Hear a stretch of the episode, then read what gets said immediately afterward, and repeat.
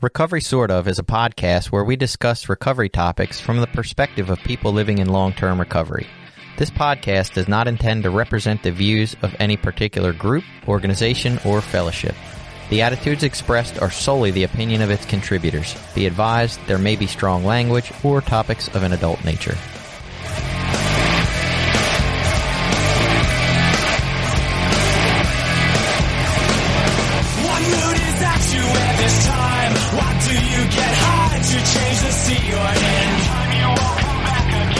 Hey, welcome back. It's Recovery Sort of. I'm Jason. I'm a guy in recovery that's uh, kind of a peer-ish person, depending on your definition, as here always with. Billy, I'm a person in long term recovery. And then we're also here with Jen T today, who is the CEO of Voices. Is that the right title? executive director. Executive Director of Voices. Is that above CEO? Is that the same? I think it's the same thing. Do we just come up with random titles for people like yeah, in the world? it's like which one you want. Which one do you like best, chief executive officer or executive director? I think executive director is more accurate because we are a nonprofit. Okay. So you executively direct. What does that actually mean? What's executive? Is that like that's the guy who like makes the rules, right? Or enforces the rules. Enforces. Enforces the rules, right? So you're the enforce you're the direction of enforcement. I like to think of it as more like a conductor of the orchestra. You are the orchestral conductor of Voices of Hope. Jen T is with us today. We're going to talk about uh, peer work and you know government funding that's coming into neighborhoods and and what we're doing with that and what we maybe uh, as people in recovery could step up and do a little better with that or, or what how we can influence where it can go. And uh, so we're going to give Jen you know a few minutes to describe her passage of how she got to this place and why the hell she's here today. And take it away, Jen. Hey, everybody. I'm Jennifer. I'm also known as Billy's wife. um, yeah, we've been the sponsor of uh, Recovery Sort of for how long now? It's been a year and a half, Two two, years. years, Yeah. two, Two years. years. What a sponsor means for Recovery Sort of is that we give them space. Um, Yeah. They have a basement. I think I, I think I purchased the first microphone though, Yes. which I, I don't know where that is. It's not here now, so you guys have totally upgraded. Um, yeah, so we are the nonprofit that sponsors this uh, podcast, and I just wanted to come on to thank the listeners who have donated to Recovery Sort of, and they've kind of passed it along to Voices of Hope. We have a fund that we call the Recovery Sort of Fund, and we use that fund to pay for things that don't fall under any kind of grant for covering like uh shoes. You know, you got a person who was homeless a pair of shoes and you know some meals we've given to people. We actually paid for a week in a recovery house for a guy. Um so we, we appreciate that extra funding being there for people who are in need. And I wanted to thank all of you guys who have contributed. It uh, definitely helps a lot to those people who, who really need something right now. Yes, and just a shameless plug. If you would like to help people in recovery, you can donate. We don't keep that money or use it for ourselves at all. We pass it along. Yeah, there's a there's a PayPal button that's hidden uh, very discreetly, tinily at the bottom of the recovery sort of dot com website page. Uh, so if you if you seek that out, you can also contribute and tell your friends and like and subscribe. Yes, thank you. yeah, Thank you guys. Um, so, you know, we've learned a lot over the last two years of Voices of Hope from the podcast. You know, I think of some of the people that you've had on that we've listened to as a group, Mhm. um, like the Recovery Cafe episode. You know, we all listened to that and was picking up ideas and, and things that we liked and didn't like. Um, when you had the Drug Policy Alliance people on, that Mhm. was really, really cool. Um, when you had the nurse, our wound care nurse on, Yeah. we loved, everybody loved that so much. And you should probably talk to him again. Um, there's been some serious, uh, and hopeful situations, you know, that he's encountered now that we have him full time at Mm. Voices of Hope. Uh, goes out on the mobile wound caravan. Uh, but, you know, and people who've been helped that have actually experienced an amputation at this point, but are still grateful to have their lives. And it's just a wonderful thing to see how people who care can influence the lives of other people. Um, I stopped listening a few months ago. Let's Yeah. get into it. Yeah. Bring it up. Man. I would be like yelling at Billy after I'd listen, be like, "What the heck are you guys talking about in there? What are you doing?" Is this before he started? Like I that this is just when we said we too much, right? We, you, yeah. Yeah. well, that's kind of hard not to. But so you haven't heard any of the ones where we argue about clean? no. Oh, because he takes your side. How he takes my side. I Okay, think. that's good. I think that I um think he's on your side. yeah, it's uh it's difficult to uh you know have unbiased opinion. I'm sure a lot of listeners feel that way that we have a lot of different opinions. But it's been neat to see how you, Jason, have changed through this process of doing the podcast from being a um 12 step purist to being like anti 12 step. and, I- I'm like, dude, this is a recovery podcast. Right. Well, it's recovery, sort of. yes. So I just figured you guys will work it out. You don't need my input. Um, I'm actually shocked though. I gotta, I gotta be honest. Like when we talk about those things, and Billy tells me a little bit about how it frustrates you, I'm, I'm like, how could she guide voices in the direction it goes and feel, you know, learn all these things about the the compassion and the empathetic view and the non-judgmental stuff, and then still hold tightly to the traditionalist like 12 step beliefs it, it- it's kind of shocking and not like a judgment kind of way just, i'm just like baffled i'm well, like let me explain. Mm, please do I am very empathetic and supportive of multiple pathways of recovery. I know they work for many people, but I also have a deep and profound respect for those those entities and what their traditions or guidelines are. Whether I, you know, believe and celebrate recovery, right? And I think it's awesome. I'm not going to be okay with somebody going in there and advocating for them to worship a Buddha or to, you know, change their policies to fit what a person's looking for. And um, so I have a deep and profound respect for 12 steps and, and their traditions have helped thousands of people. They don't need to be changed. What needs to be changed is just talking to people about where they fit best and how can we support them in their Mm. journey. And because, you know, the 12 step fellowship has helped me so much. You know, it's just, it's given me the life that I have and, and not just the outside life, but the inside life that I have such a deep and profound respect and adoration for it that um, I want you to have that too. You know, I'm like, how could how could each question and uh, be against and, and present it present us in a certain way when uh, I have experienced um, love and support through different faces uh, in different places, but through that that fellowship. Um, but I do appreciate all of them.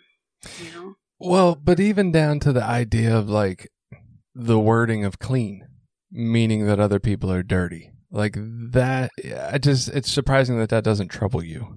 Like i i don't know. I feel like and and look it's not that i think the recovery community of a 12 step fellowship hasn't been hugely instrumental in my life and that I don't have a deep respect for that. But I think sometimes we might go to this place of reverence where we decide things can't grow and change and be adapted for better use, right? Like anytime we're talking about holding on to something the way we've always done it and that's our main reason for doing it some way, to me that says we're not opening our minds to really think about if that works best. We're just saying, well, that's what we've always done. That's how it works. We got to keep doing that.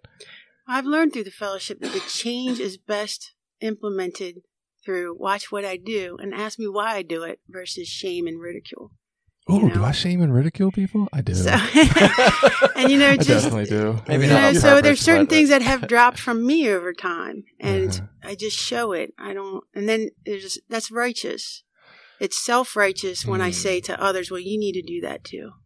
It, it's hard though, right? And I'm sorry, I'm cutting you off. I know. Uh, just the idea of like, uh, it's almost to to implement change. We do need the people that are just silently doing the new thing, and I think we also need some vocal people that are kind of out, you know, shaking the box up and and drumming up like, why do we hold to these ideas and and Yeah, the I think, but in tradition one, when we talk unity, must come first. So there's yeah. principles in the way that we do that. I think um, is really important.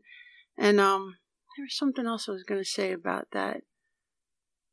You know, clean. That there's language to certain fellowships: sober, recovery, addict, um, adult child of an alcoholic. There's there's a language inside of meetings that we use to connect with one another and t- to try to talk about the same things that we don't necessarily use outside of that fellowship because it does take a different context. Like to me, clean in in in, in NA, I'm not thinking of dirty. I'm thinking of there's that's an achievement of me, uh, for me. You're thinking Um, of abstinence from certain decided drugs, but not all drugs. Right. It's abstinence. It's abstinence From some drugs. it's abstinence is defined by me, you know, and my sponsor if I'm unsure, you know. But uh for me to try to say, well, what is it for you? And it, Trying to bait her. It's not. and it needs to be this and it needs to be that. And if you're not sure, then you're this and that. It's like there's some there's another focus that we can we take the focus from that negativity to more of an inclusive, it's okay, you know? And this is why people might say something different. I can have those conversations with people who are close to me. I've Right. had them in recovery, you know, like, you know, the desire is not can be can't be measured. Those kinds of things. You don't. I don't ever. I feel like those conversations are not beneficial at the group level, like in a meeting. They're more beneficial one to one if I'm making relationships with people in the program and being a sponsor or a leader.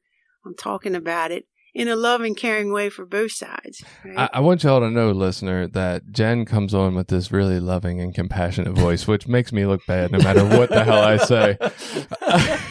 but it, it's difficult because you're right. It, it is about unity. And, and I feel like that's kind of my issue going into this is that we don't want people to speak up in an ununifying way because the program needs the unity. But the problem I have is that the program doesn't have the unity that I would think it needs.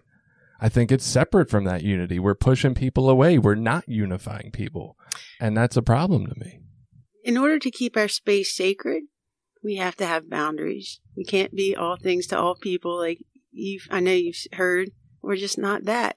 And AA told us that, right? And AA told NA people, the addicts, we're not all things for all people. I love when people use AA. and then they, we, we made our own space.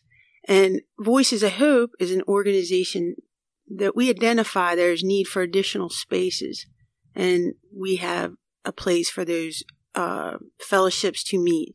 And we reach out and encourage them to meet and create and be here at one central location. So you don't have to have that hard time of finding them. You know, they're here. Mhm.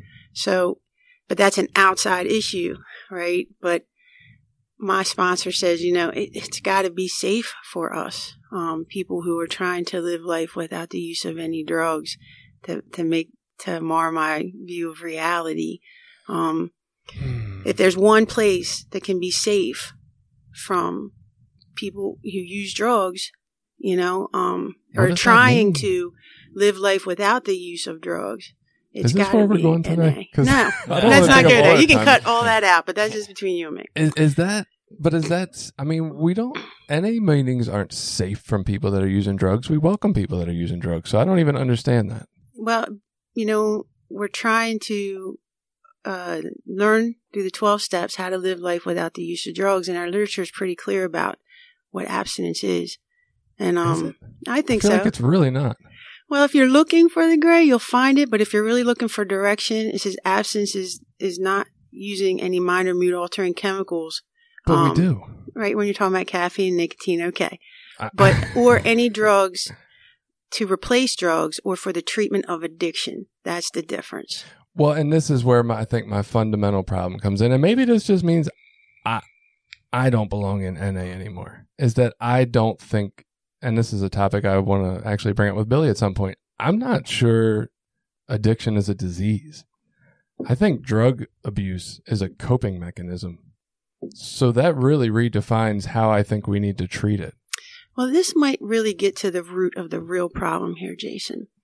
Somewhere along the line, I think, and I'm just going to say, um, that you forgot that the disease is not about using drugs, Exactly. that it's about the spiritual self centeredness I agree. that with that. underlies the drug use. Which means there is no drug to treat addiction. Which means that that whole thing about we can't accept people that use drugs to treat addiction is bullshit because They're not using drugs to treat addiction. They're using drugs to treat a drug problem. And the program is about treating addiction, which is not a drug problem. Right. So that whole statement about what's clean or abstinent is false because it doesn't fit in. It sounds like you're doing a lot of mental masturbation there, buddy, and baffling yourself with some bullshit. Maybe. I'm just gonna say that because that's what I I Well, can spot it because I got it. Well, how can you say in one sentence that addiction is not the drug use, but then say, well, clean is not using drugs to treat addiction?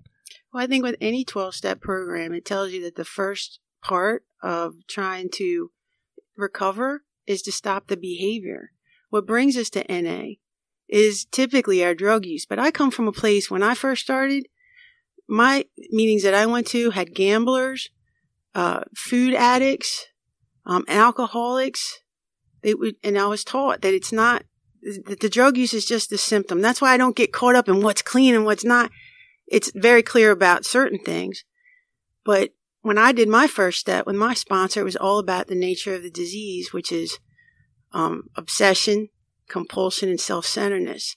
That if I untreated will result in me acting out in some way to get out of myself and out of my head.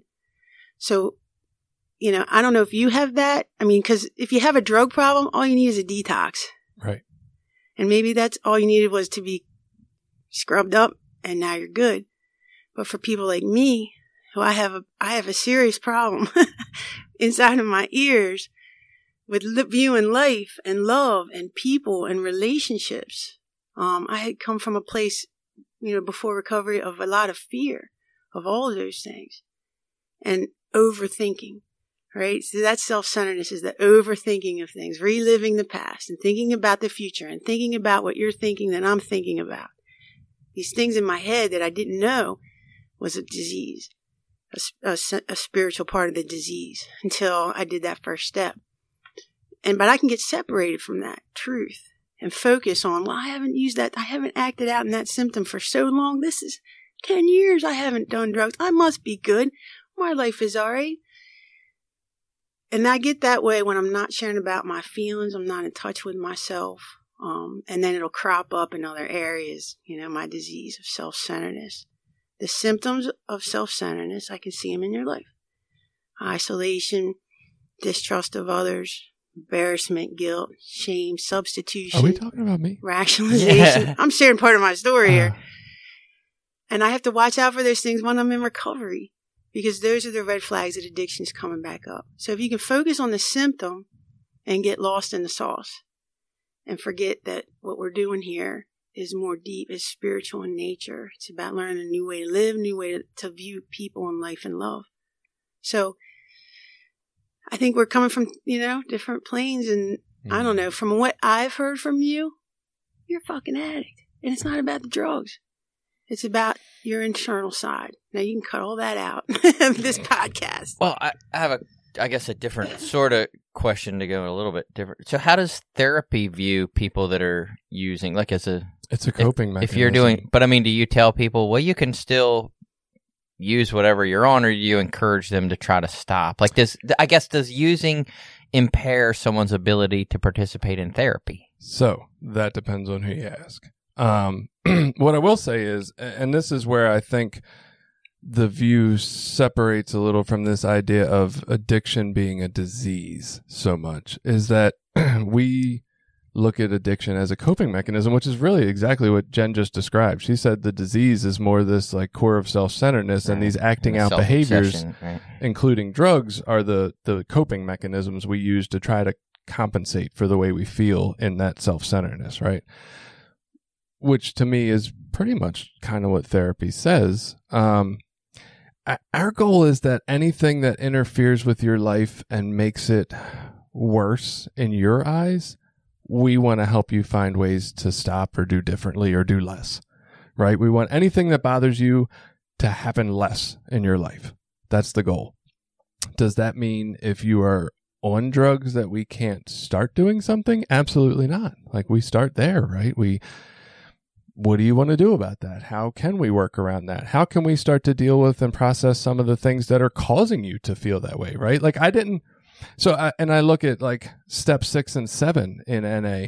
I could just keep praying to have one particular character defect removed, right? Like, oh my God, I'm, I'm looking at porn way too often. God, you got to take this porn addiction away, right? You got to take this obsessive porn use away.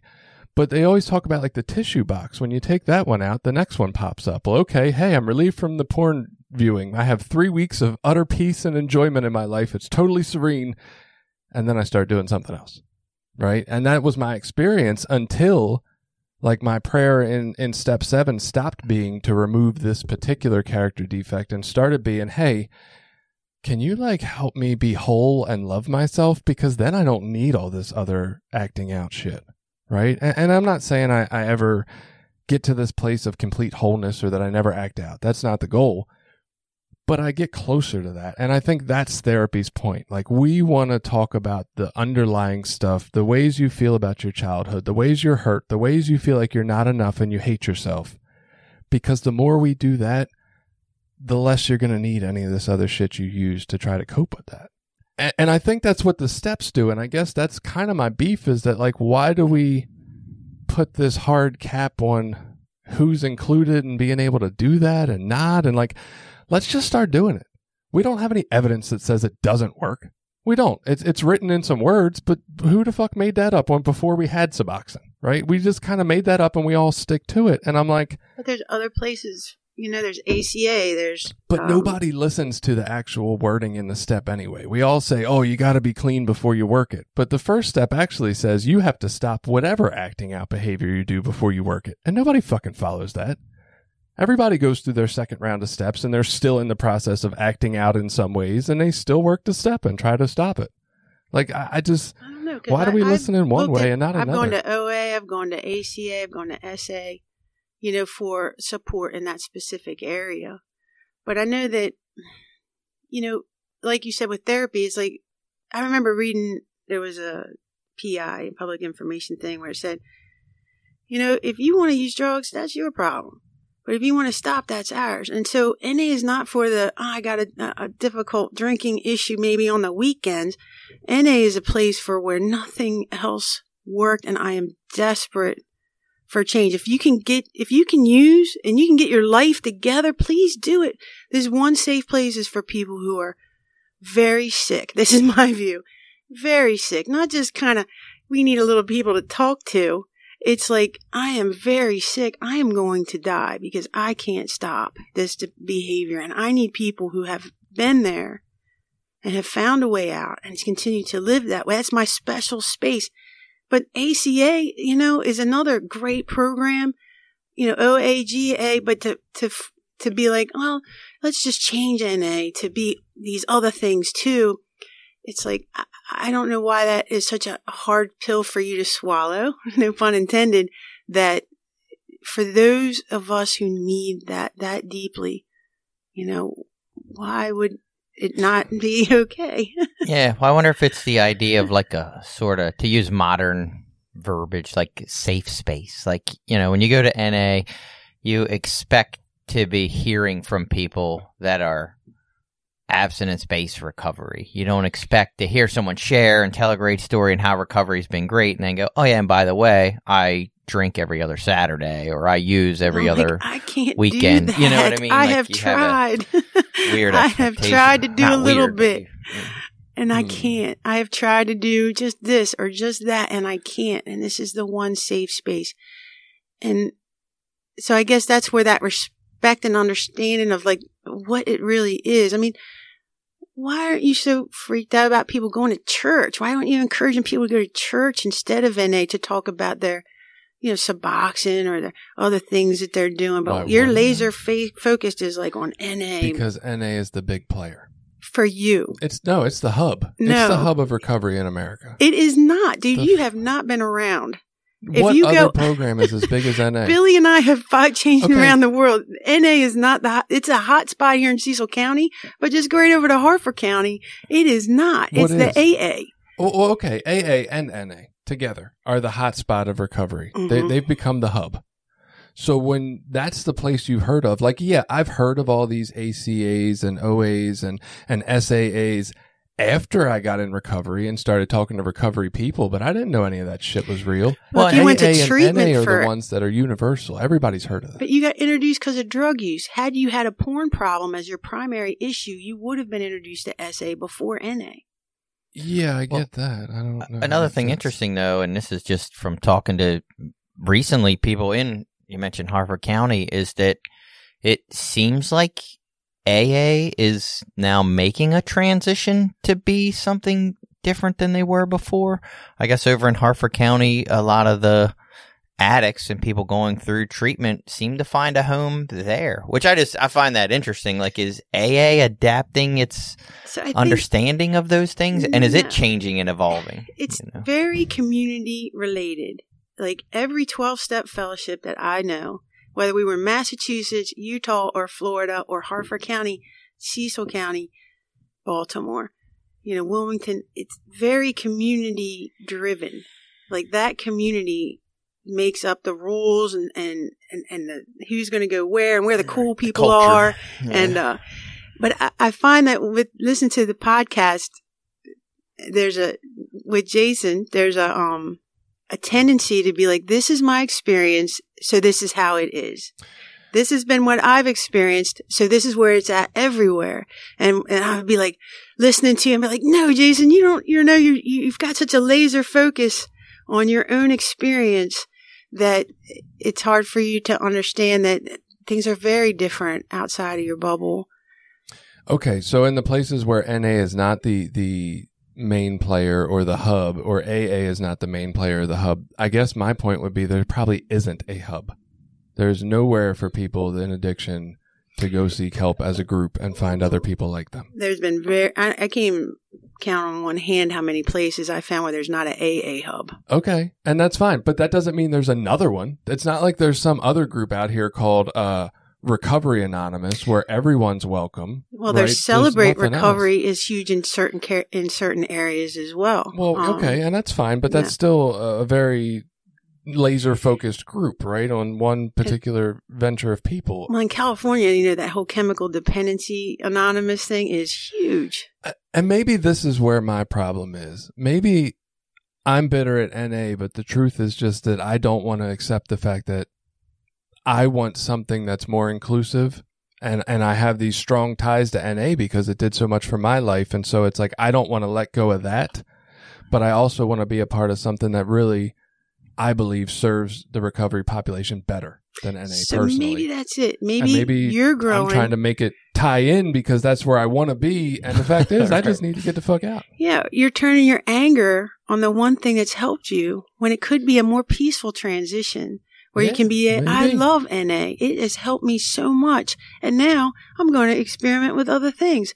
I have friends that are doing that, you know, that, Yeah, it's and hard. that, but Well- you're like angry and shit about it. I and it's am like because I think we to could do justify leaving. And it's like, it's okay, man. Ah, it hurts though. And that's sort of what transition this a little bit towards what you do. I think it's like you have your role in NA that you've had for all these years, but you found another way to like channel and be more inclusive and help other people outside of just that. And those two things can exist Yeah, in the same space, you So, know.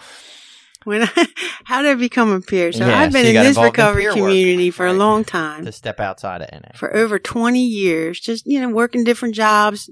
NA is the way because it's really helped me. Um, it's been instrumental and it's given me a community. But, um, you know, I was in between jobs and one of Billy Sponsee, the great Scott Tice, was like, yo, Jen, Did you we oughta- just say his last name?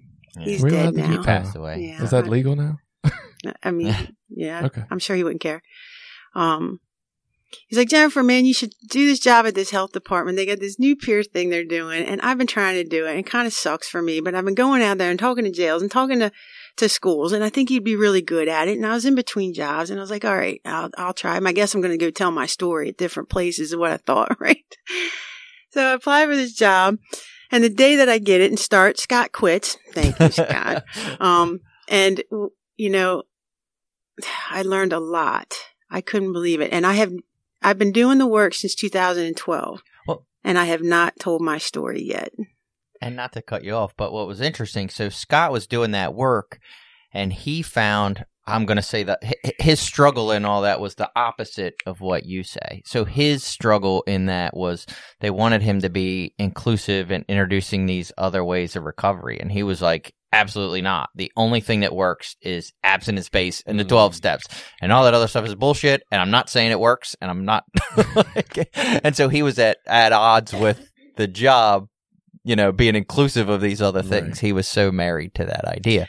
So anyway, I learned in this government job, this health department job, about the opioid epidemic. I mean, granted, I'm in NA, but I didn't realize how many people were dying. Um, because they, these were people I feel like never even knew about NA or got there. Um, lots of people. And I learned about the lack of services. I realized that were available to people who wanted help.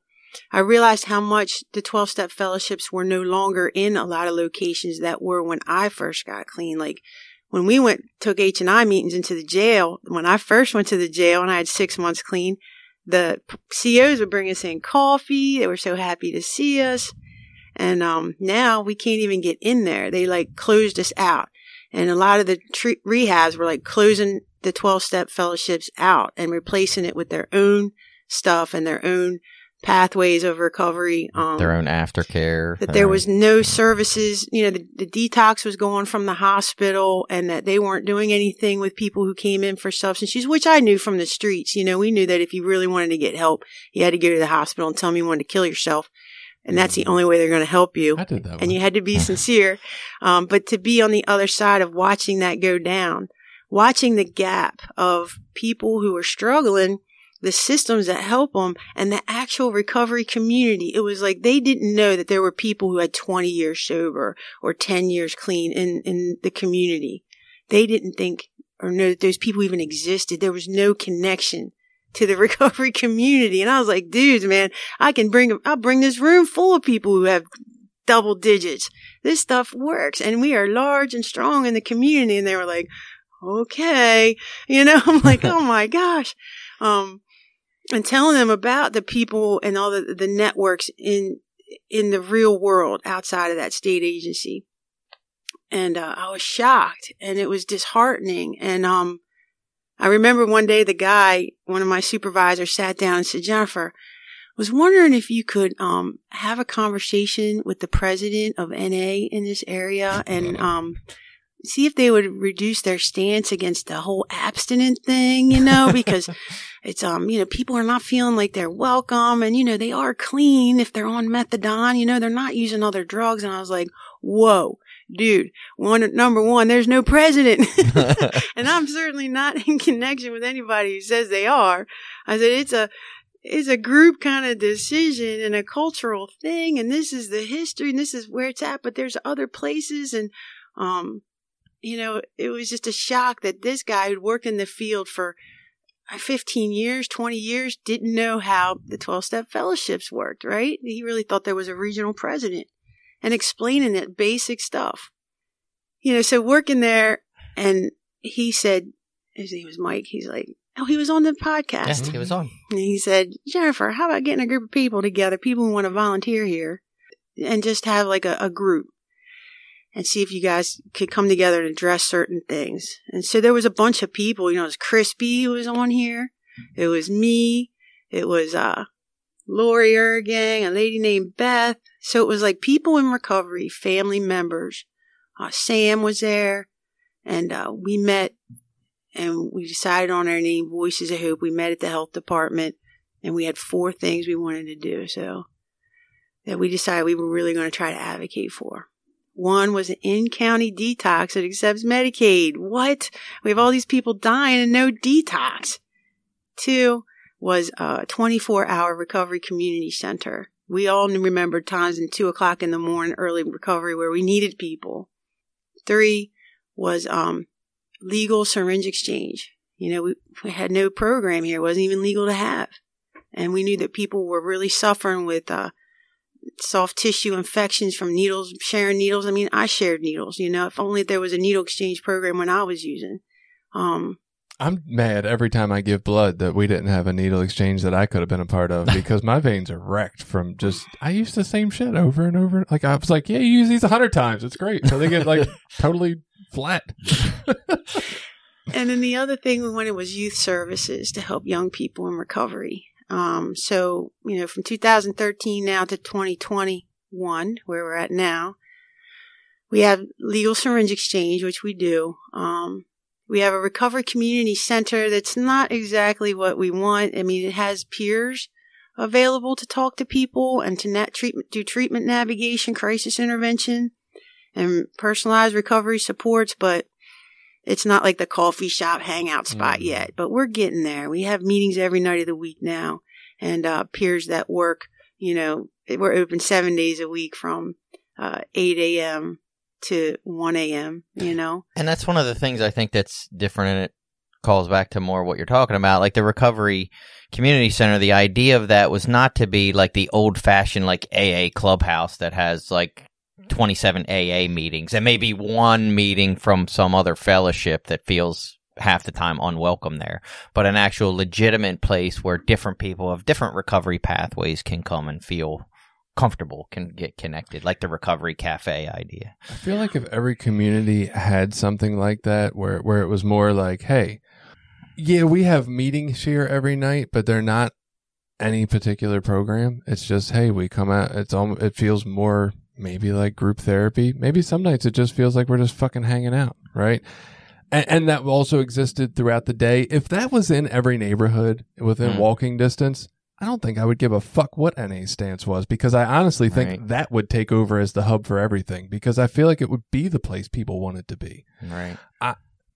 Yeah, I'll stop there. But that does roll into something else, you know, it's like how can we advocate for that service to be every in every county in Maryland, right? Yeah. So Voices of Hope is an anomaly. It's unique. Um, we have 40 peers on staff now. We're in two locations. We have five different locations, but we're in two different counties. Um, we still don't have youth services and we don't have an in-county detox, but we have something that's kind of similar where we've subcontracted. It's been three years working on this project of uh, subcontracting a med- with a medication provider to provide person-centered uh, medication services, methadone, Suboxone, and Vivitrol, and kind of address the issues that we have seen in our community for years. Uh, people who are struggling on those medications and need supports to to kind of easy on, easy off, switch up pathways, and have that support in between and after. You know, uh, so it starts this week. Uh, we have our two first um, clients, and it's it's not part of Voices at Hope. It's kind of like a subcontracted service in within Voices at Hope. So, but everybody who is going to that service is, comes through Voices at Hope peers to make sure that a person centered uh, recovery treatment plan is developed and that we can provide them wraparound services like transportation and their basic needs and maybe recovery housing is being met. Uh, it's innovative. I haven't heard of any place else that's really doing it, truly doing this. Um, and it's scary. and, and, and I feel like okay, so those people come in and you're helping them, and and while they're with you, they're getting help, they're getting compassion, they're getting empathy, they're getting you know these things we believe people need. Uh, like you know, Billy talks about the the book he read where the disease of addiction is kind of conceptualized as the disease of isolation, right? And we need to be more inclusive, and that's I, I would say whether that's exactly true or not, that is a huge part of coming into recovery is getting back into connection with people in the world, right? So while they're here, they're getting that. And I think that might be some of the problem when people come to see anybody at my work, right? All- All of us uh, sit in meetings and talk, and we're like, well, well, where do we send them? Like, yeah, they can get the help they need with us for an hour a week, but where can I send them where they could go if they wanted to every night of the week? And they could also form these bonds and connection and they'll be extremely welcome. And they can also work a helpful program for them. And there's not a place for that. And I think that might be part of my bitterness too. It's like, I, I want to send them where I got help, but that might not be where they're at just yet. And I have nowhere to send them. And I, and I'm disappointed that we don't have that greatly. And, and I So, think we could me be too. that. Me too. And, uh, which is, who's going to do it if not you? Well, who's you, not going to do for you do it. You're doing it. you have to be like, okay, come on, people who are who are well, you know, and have benefited from different pathways of recovery. You know, I just feel like I was in a cush, kind of going in my recovery. I wasn't and doing my H and I meeting and helping newcomers when they asked me to sponsor them, and I was not aware of my bigger community at all. And I guess it's not. It's, it's just God's time, God's God's time, God's way, and uh, I, I would not have gone out to do that. It was like through Scott Tice, you know, that Right. was the only way that was going to happen. But the the story is, and and my message is, is that we in the recovery community, and that's people in recovery, family members and allies, we need to look in their communities. We know people are dying. We know people are suffering, and we can change it together. Um, there, there's only hope in us doing something because the people who are doing it are doing it for money.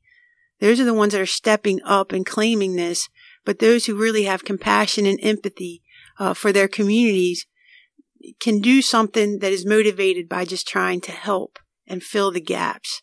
And, you know, we talk about, you just said, you know, why, if this was in every county, well, maybe it should be. And whose job is it to do that but ours? You think, I thought somebody else was doing this stuff. Like I thought somebody else was going to Annapolis and advocating on behalf of the recovery community and the family members who've lost loved ones and allies. And come to find out they're not. There's nothing there. There's treatment providers, yeah, and for-profit agencies. for-profit treatment providers doing it. And when they say we have money for recovery, you know who's taking it? Is the treatment providers, the hospitals, and the government agencies. And what I can see what they're doing with it is they give it to each other. Mhm. And they make a lot of programs that have really good on paper, but you go to access that and somehow it's not applicable. It's not there. And so what I've realized is that, oh my gosh, we have got to create a network. And, you know, I was just talking to you about, you know, Mobilize Recovery just met in Vegas last week, and that's through Ryan Hampton, a guy who, um, I think he's in California, who's bringing all these grassroots recovery community organizations together to try to pull us together to adv- to build us capacity and then advocate for the recovery communities and people in recovery. But it's got a long way to go. And Faces and Voices of Recovery say they are the leaders, but when I talk to them, they're like so deep into uh, policies that I don't even think they they don't have their ear to the recovery communities, you know, because they're certainly not giving me any kind of help, um, personalized help and trying to survive and get funding. So there's nothing going on, even in Maryland, and we're above the curve of most states, except for Arkansas and, and a couple of others. That Gotta be uh, honest, how the fuck did Arkansas become the Yeah, leader in anything? right? Like, right? I think I don't I mean, know. kudos, but damn, That's like, what I got to how did we find get out. Arkansas get ahead of us or any state? I would be asking that. They're Arkansas, the ones really? that were able to put together laws that said uh, peers need to be in jails and emergency rooms and all these places, and they made a statewide network t- uh, to train peers and put them in there. And uh, the the law, we need a law that says substance use needs to be treated in the emergency room, every emergency room. And who's going to do those laws? It's like there's no lobby for recovery communities because who can make money on 12 steps? Nobody. Who makes money on the recovery community? Nobody. So that's why we don't have any lobbyists. Right. Um, so it takes people who really care enough about their community to say, man, this has got to change to step up and do something about it with people that are like minded and uh, really take an interest in it. And, and it works. You know, we're making some big changes, but we're taking big risks. As you know, we have failed at things, Yeah. but we just keep going um, until until it's all gone. So- you know, I think I know the answer to this question already, but I still have to ask.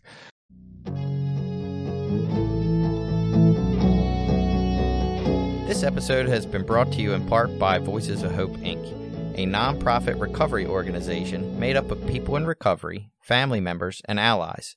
Together, members strive to protect the dignity of those that use drugs and those in recovery by advocating for treatment, harm reduction and support resources, and mentoring. Please visit us at www.voicesofhopemaryland.org and consider donating to our cause.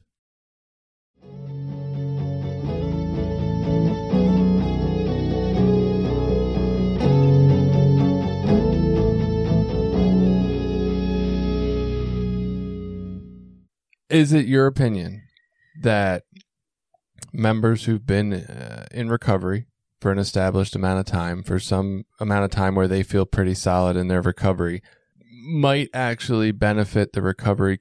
So, what I feel like happens is uh, we get into a program, whatever program that might be, and we get along and we're like, the best way I can be of service is to show up in this program as often as I can maybe the theory might need to be, you know, one of those nights I go to that program that I like that helps me, maybe I could do something different in my community that might affect more. Like, yeah, if I'm here, I can help the new person walking in the door, but maybe that's good for one night a week and maybe some other night a week it might be more useful for me to like really start getting involved in my community and, and taking action outside of this. Is that your opinion?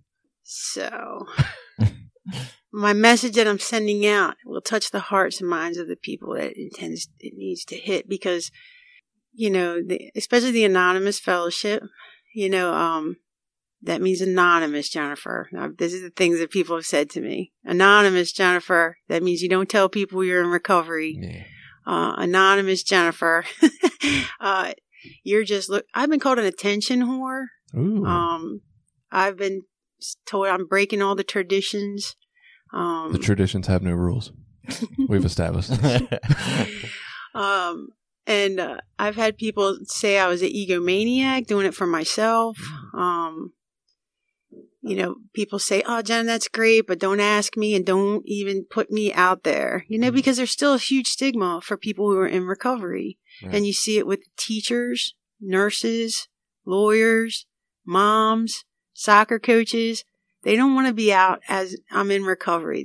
You know, it's just not there. I mean, it really takes a a special kind of hit on your heart for you to be willing to step up and out. And you just see it in newcomers, right? Newcomers are like ready to tell the world they're in recovery because Yeah. everybody knew how terrible they were. I got were. a meme about that. Right?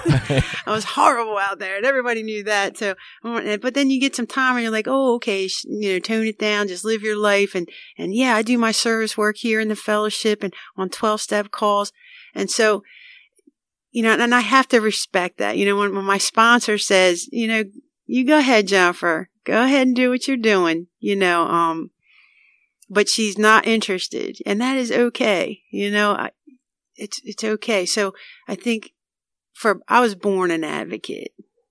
I was born for the heart of the underdog, for the people who are suffering and struggling. And then I saw it happen in my own family and with my neighbors. And in that pain, I said, there's got to be something that is being done or that I can do. And when I saw there was nothing being done, I was like, well, shit, man. So then there's people that are called to the work. But I just ask people to listen to their own hearts and minds and, and look and see if nobody's doing it, would you?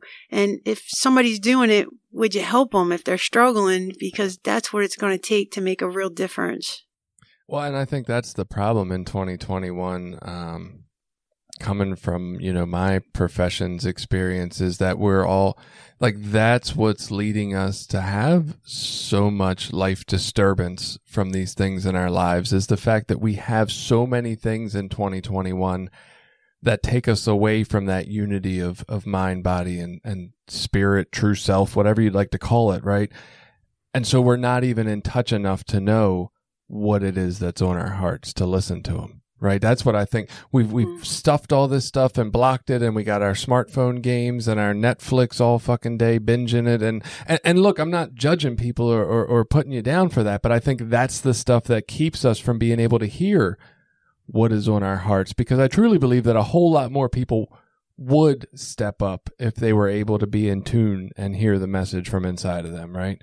Uh, you said earlier like if if it's not our jobs then whose? Or, or something along those lines. And my thought was less like well, i don't even want to put that on people that it's your job but like wouldn't you want to st- like i feel like most people would. Like if you if you interact one-on-one with somebody on the street you want to do something. It hurts you to not do something for most people right it's easy to sit in our homes watching our Netflix, playing on our smartphones, doing our comfortable life, getting our Starbucks. And this is me too. I'm not pointing the fingers at anybody here.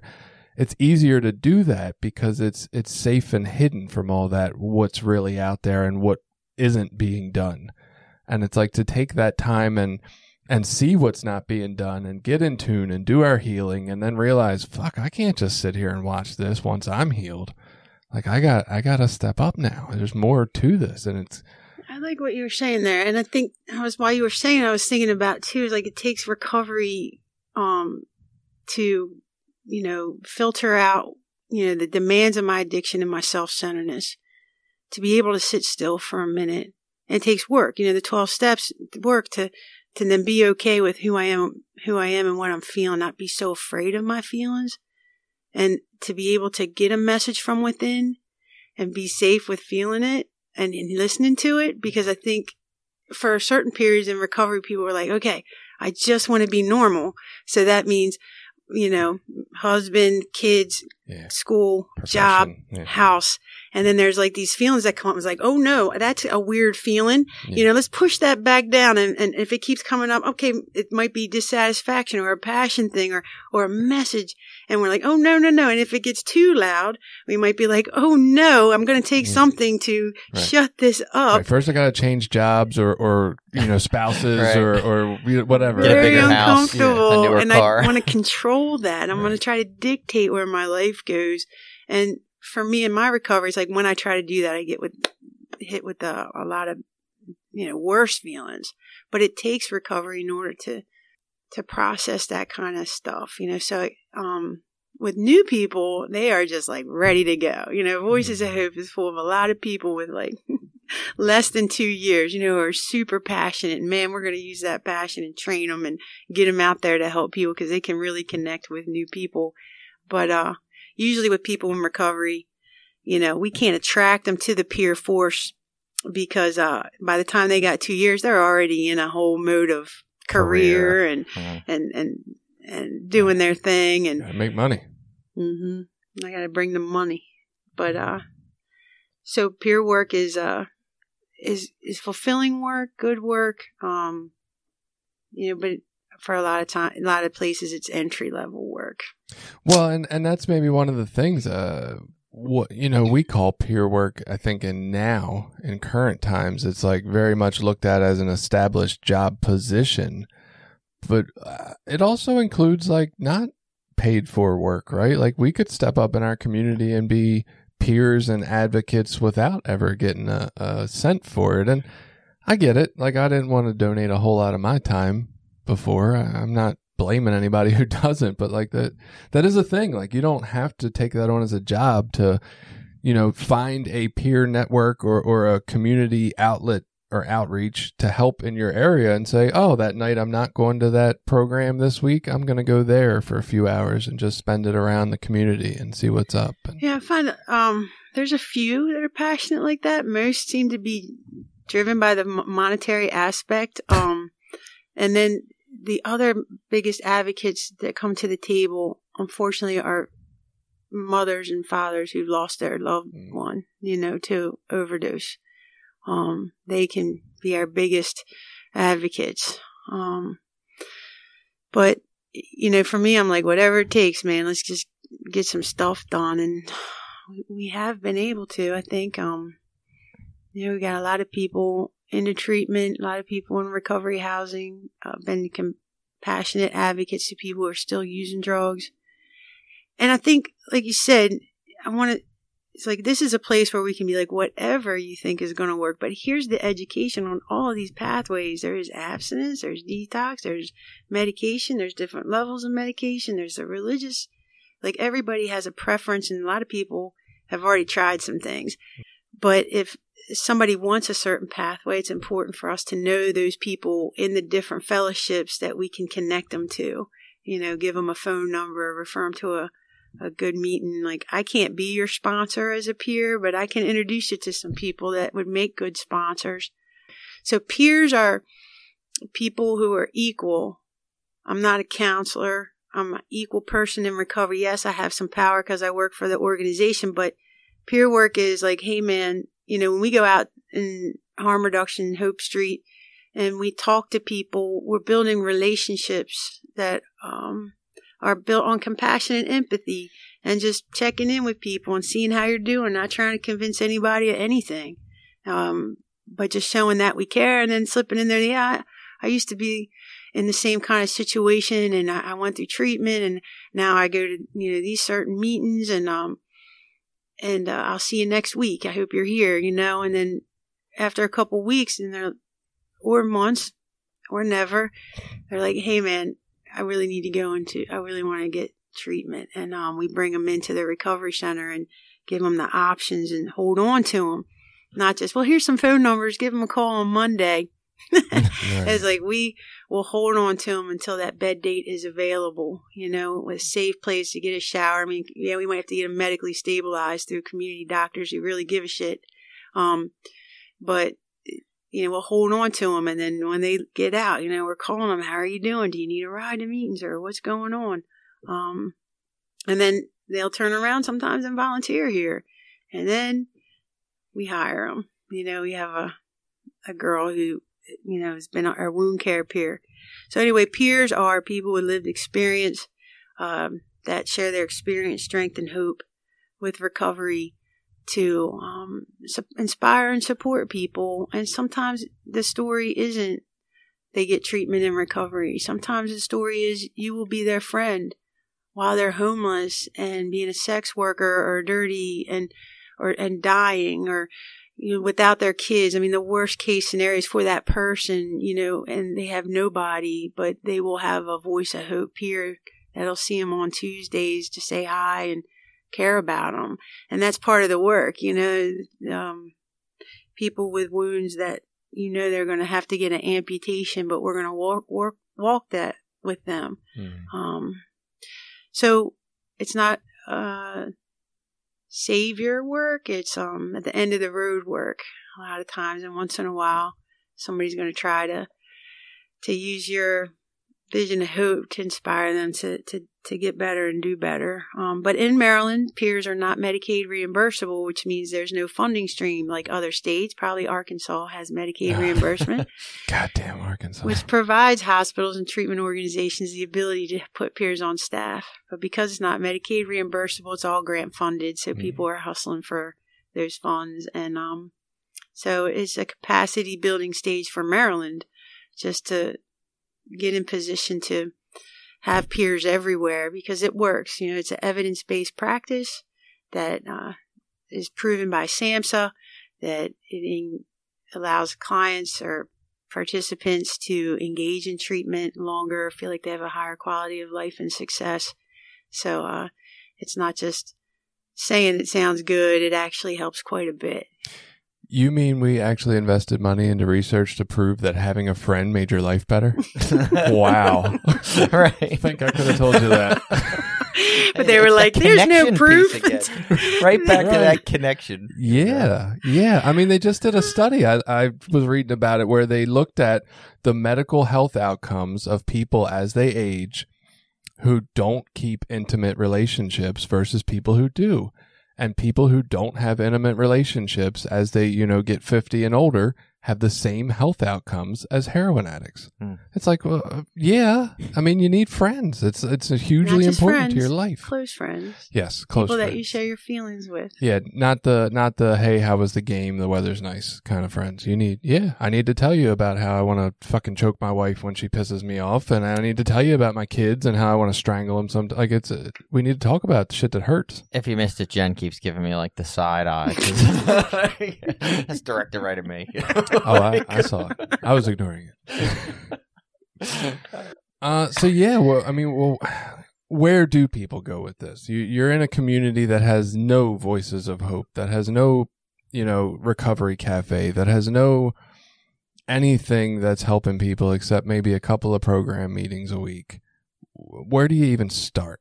How do you even, I mean, this, like, yeah, you're in a position now where there's a program and there's 40 paid peers on staff, and that's awesome. But when you started, it wasn't. And, and how do people find this ability to start when there isn't any funding and it's just about, hey, we're going to donate every other Saturday to going and doing something useful? Okay. So this is just my opinion.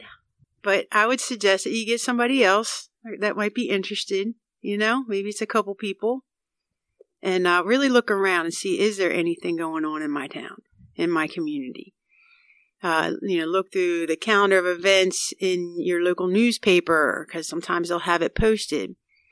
If you still find nothing, uh, no organization that's doing recovery supports in the community or peer engagement, that's what you want to look for, peer, peer recovery specialist, then go to your local health office, your health department. Chances are they have a funding stream that's called recovery that's going to somewhere else. that's going to a treatment organization or that health office itself to do work. And you can ask about it. You can ask them if there's a ROSC committee in your town, which is short for Recovery Oriented Systems of Care. That's a, a big push from the federal and state governments to try to get these ROSC meetings where people who, um, treatment providers, halfway houses, uh, recovery support networks are supposed to come together to talk about the continuum of care from crisis to actual recovery in the community. Um, and, and dig deeper. And, and you might want to ask your health office, well, what do you guys get? Every state got recovery money. Right.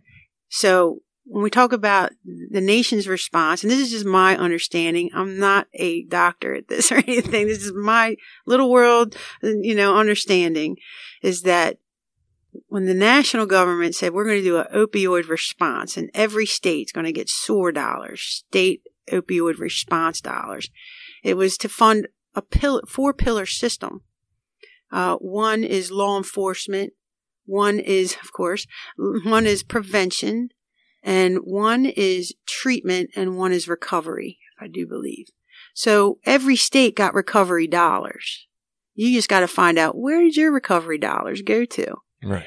Now we have this opioid settlement, right? A lot of states sued Purdue and all these places to get some op- money for the overdose deaths that we've experienced from this. Every, most states are getting money. Where will your money go?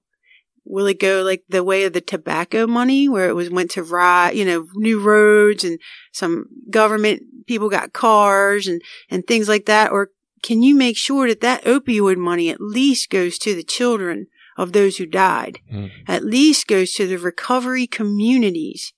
You know, when they give recovery dollars to treatment organizations that have the ability to charge insurance companies and Medicaid and Medicare for their operations and they have millions of dollar budgets and, and people who, you know, are very well compensated and they're taking the recovery dollars for your state or county because you have no mechanism to receive it. Who's getting the money in Cecil County? We're fighting for it, you know, so there's, there she's our county government's like talking about, oh, we're going to do, um, you know, some, uh, disbursements. They've been doing some, you know, through their OOCC and OIT is complicated, but I believe we have a seat at that table. Okay. Um, but the state, state, ha- we have to hustle because it, there's no mechanism in Maryland for it. So you know mm. that Sheppard Pratt and all those hospitals are going to be like, we'll take it because we'll hire peers in our emergency room. right. And recovery in the community is not the same as treatment. Right. So if you have people, peers working in treatment in hospitals, but not in the community to make that connection, then it's still just treatment, right? Recovery is different than treatment. And, and the only way that these funding mechanisms can make that distinction is if you guys put a seat at the table, but that means getting together and deciding what do you want? What's going to make recovery in the community? That means outside of jails and hospitals and rehabs work. What do people that you know need? Is it jobs? Is it education? Is it housing? Then organize and get a seat at the table. And if you need help or at least some direction, feel free to reach out to me. Um, I'll do what I can. Um, because we are invested in not only our survival, but in the empowerment and survival of recovery community organizations throughout Maryland and the country. How do they reach you? Oh, it's, uh, voices of hope 414 at gmail.com. There you go. Yeah, I just along similar veins. Uh, one of those states, and I can't remember one. I just read the title this morning while I was reading the news. Was they're taking the coronavirus relief money and using it to build prisons? Okay, yeah. Yeah. relieve us from uh, what are they going to house coronavirus people? I don't know. Yeah, I, so just saying, like money that's supposed to be earmarked for one thing gets used however the hell people in power decide to use it. And, you know, how much is giving a Sheppard Pratt or, or a large recovery institution, maybe, you know, like one of the bigger, fancier ones, how much help is that really given our community when they already have plenty of funding and they're not seeming to change the tide in in the recovery world a whole lot already. Right. So let's let's do something different, right? Let's create things that don't exist if we need them. Let's make things more accessible, whatever it takes. I mean, I, I keep trying to talk Billy into starting our own uh, the recovery sort of program. Yeah, whatever we're gonna the make hell our own that is, program. right? Where I- don't even know what that looks like, and maybe that's what holds me up from starting it, right? And maybe it's this desire to not leave my home, so to speak, of, you know my fellowship, but. I- think it's needed, and I and I don't know what it looks like, and maybe I don't have to going in. Maybe I just start it, and then we fucking figure it out as we go. But Well, I, I can't do it by myself, Billy. yeah. Not putting a spot on you. I know for me, and as a result of lots of different things and reading research, this podcast, you know, working with voices stuff, I think for me, a big personal change as a person in recovery is I don't look at my recovery community now as just the people in NA. Like that's what it used to be. You know what I mean? So I could show up and do an H&I commitment or sponsor somebody and be, what? I'm doing all this work in my recovery community. Now I can look at that like my community is a much bigger, broader thing than just me. It's the people that are using out there on the street. Like those are also my community and I can look at things I can do to help that community, not just the people in my little close NA group. Right. And and I think that's where the conversations that are on this show and that happen outside of this show, like I know I'm I text people just random ass questions out of nowhere. You wouldn't sponsor you wouldn't walk somebody on Suboxone through the twelve steps? Like I was having that conversation yesterday with somebody.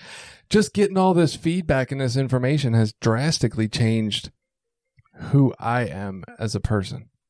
Right? Uh over the last two years and a week now. I mean, you talk about people coming from an anonymous program. I didn't want nobody to know who the fuck I was. I don't care now.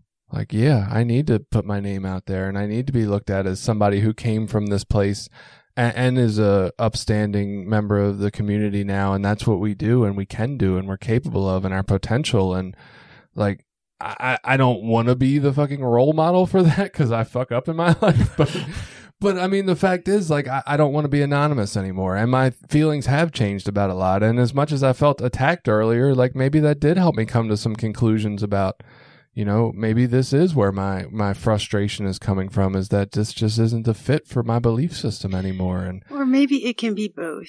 Like, look, Maybe. I am a I'm a diehard because of my experiences, my personal experiences, right, with the fellowship. But I do this work too. They they can marry each I other. don't know, man. There's, And, so, uh, there's so much disappointment about what I feel like we need versus what I feel like that's offering at this point. And that's Yeah, really tough for But me. that's the entryway of what you build. There's always that piece. If you want to know what I personally do, it's this piece right here. But I'm invested in all this other stuff that's good for the Mhm. community.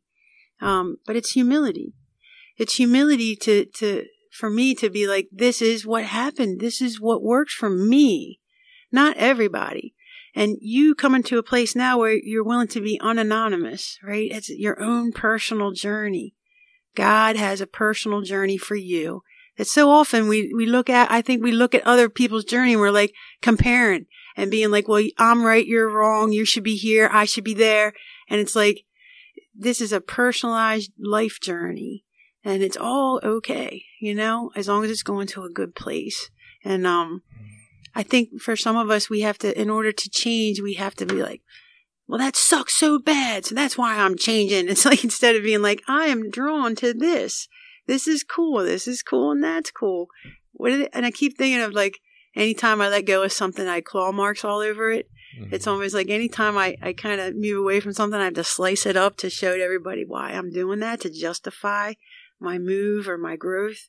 And, uh, which could be a reflection. This is just you and me talking that maybe you need to hang out with people who are doing a lot of growing and in NA. Like, um, you know, there's a lot of people that are adding to their base, you know, growing and changing, or just an NA becomes a piece, maybe not just a base. But remember, didn't anybody tell you, like we used to say, you know, NA is just the tip of the spiritual iceberg, right? There's a whole lot under the surface that we're going to experiment and grow and change with. But I never, in my gratitude and in my humility, I always respect that which has given me life to this point. But Sophie's waiting for me, so I gotta go. She's texting. She's calling me now. How do we wrap it up, guys? uh, uh, that's it. Uh, go out there and, and, you know, if you feel so inclined, do something in your neighborhood to make it a better place, right? This isn't just about, uh, like I think Billy and I kind of realized today, this isn't just about showing up in our program. Like maybe it's a little more than just showing up in our program. And Thank you, everybody, for donating and listening. I appreciate y'all, Billy, Jason. I love you. So love you too. Uh, yeah, just do what's good for you. And then, uh, hopefully that fits in with what's good for the, the community as well. Stay safe.